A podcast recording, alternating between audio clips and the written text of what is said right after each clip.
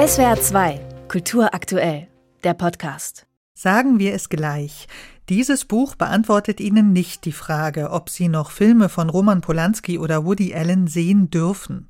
Der 300 Seiten lange Essay Genie oder Monster ist die persönliche Erkundung einer Kunstkritikerin, denen bestimmte liebgewonnene Werke plötzlich zum Problem werden. Das Buch ist über Jahre entstanden, vor dem Hintergrund der MeToo-Skandale um Harvey Weinstein und der Wahl Donald Trumps. Weinstein sei der Tropfen gewesen, der das Fass zum Überlaufen brachte. Ein historischer Moment, in dem das Publikum ein anderes werden würde, eines, das die Kunstmonster nicht mehr hinnehmen wollte. Eine Gruppe, die sich wieder und wieder über neue Monster entrüstete. Und das Publikum ging voll und ganz darin auf, sich von den Monstern loszusagen. Das Publikum machte auf dem Absatz kehrt und weigerte sich, jemals wieder einen Film mit Kevin Spacey zu schauen. Monster ist deshalb der Arbeitsbegriff, der beim Schreiben des Buches für die Autorin zur Linse für ihre Kunstbetrachtung wird. Monster bedeutete für mich jemand, dessen Verhalten unsere Fähigkeit beeinträchtigt, das Werk für sich allein stehen zu fassen. Monster waren für mich Künstlerinnen, die nicht von einem negativen Aspekt ihrer Biografie getrennt werden konnten. Dederer nennt das den Fleck, der plötzlich da ist und das Kunstwerk negativ einfärbt, es entstellt und verändert. Doch wie kommt es überhaupt dazu, fragt sie weiter, dass wir uns bei Verfehlungen von Künstlern moralisch so empören können und ihr Verhalten geradezu als persönlichen Affront ansehen? Das Internet, konstatiert Dederer, hat die Beziehung zur Biografie des Künstlers bekräftigt. Wie niemals zuvor können wir als Publikum uns der Illusion hingeben, mit Personen des öffentlichen Lebens intim verbunden zu sein. Soziale Medien stiften, sagt sie, parasoziale Beziehungen, bestärken also die irrationale Logik, dass Künstler und Publikum sich kennen, miteinander vertraut sind. Auf dieser Ebene entstehen Identifikationen, die anfällig sind für Enttäuschungen und große Emotionen.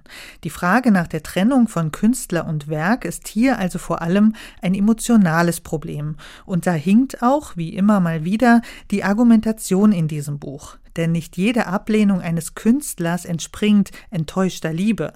Ich muss kein desillusionierter Fan von Harvey Weinstein sein, um seine Straftaten zu verurteilen. Trotzdem bleibt das Problem mit der Kunst, die uns nun mal ästhetische Erfahrungen schenkt und auf die wir unterschiedlich reagieren und von der wir uns im besten Fall erkannt und zugehörig fühlen. Beim Zusehen großer Kunst überfällt einen dieses Gefühl der Zugehörigkeit geradezu aus dem Hinterhalt. Diese künstlich hergestellte Verbindung kann schöner sein als die Liebe selbst. Und in dieser Hinsicht ist dies ein Buch über gebrochene Herzen. Der sich langsam vorwärts tastende Essay entfaltet seine Klugheit in den vielfältigen Erkundungen von enttäuschter Liebe zur Kunst. Er fragt nach dem Geniebegriff und zeigt historisch, dass wir als Publikum gelernt haben, abweichendes und gewalttätiges Verhalten als freiheitliche Bedingung von künstlerischer Praxis anzusehen, wie es bei Picasso und Hemingway der Fall war. Er fragt nach dem Unterschied von weiblicher und männlicher Monstrosität in der Kunst und wie es kommt, dass bei Männern die Trennung von Künstler und Werk eingefordert wird, das aber bei Frauen nicht der Fall ist, vor allem nicht, wenn sie Suizid begangen haben wie Sylvia Plath oder ihr Kind weggegeben haben wie Joni Mitchell. Kunst und das vielfältig Monströse gehen immer zusammen, sagt dieses Buch. Kunst beherbergt Rassismus, Antisemitismus, Frauenfeindlichkeit und verdrängte Stimmen. Das Monströse zu sortieren, darauf aufmerksam zu machen, bleibt deshalb Aufgabe der Kritik, meint Dederer. Mit Liebe sehen und kritisieren, radikal, persönlich, mit Wut, Enttäuschung, wenn nötig mit Hass denn nur dann stehen wir den Monstern nicht allein gegenüber. SWR 2 Kultur aktuell. Überall, wo es Podcasts gibt.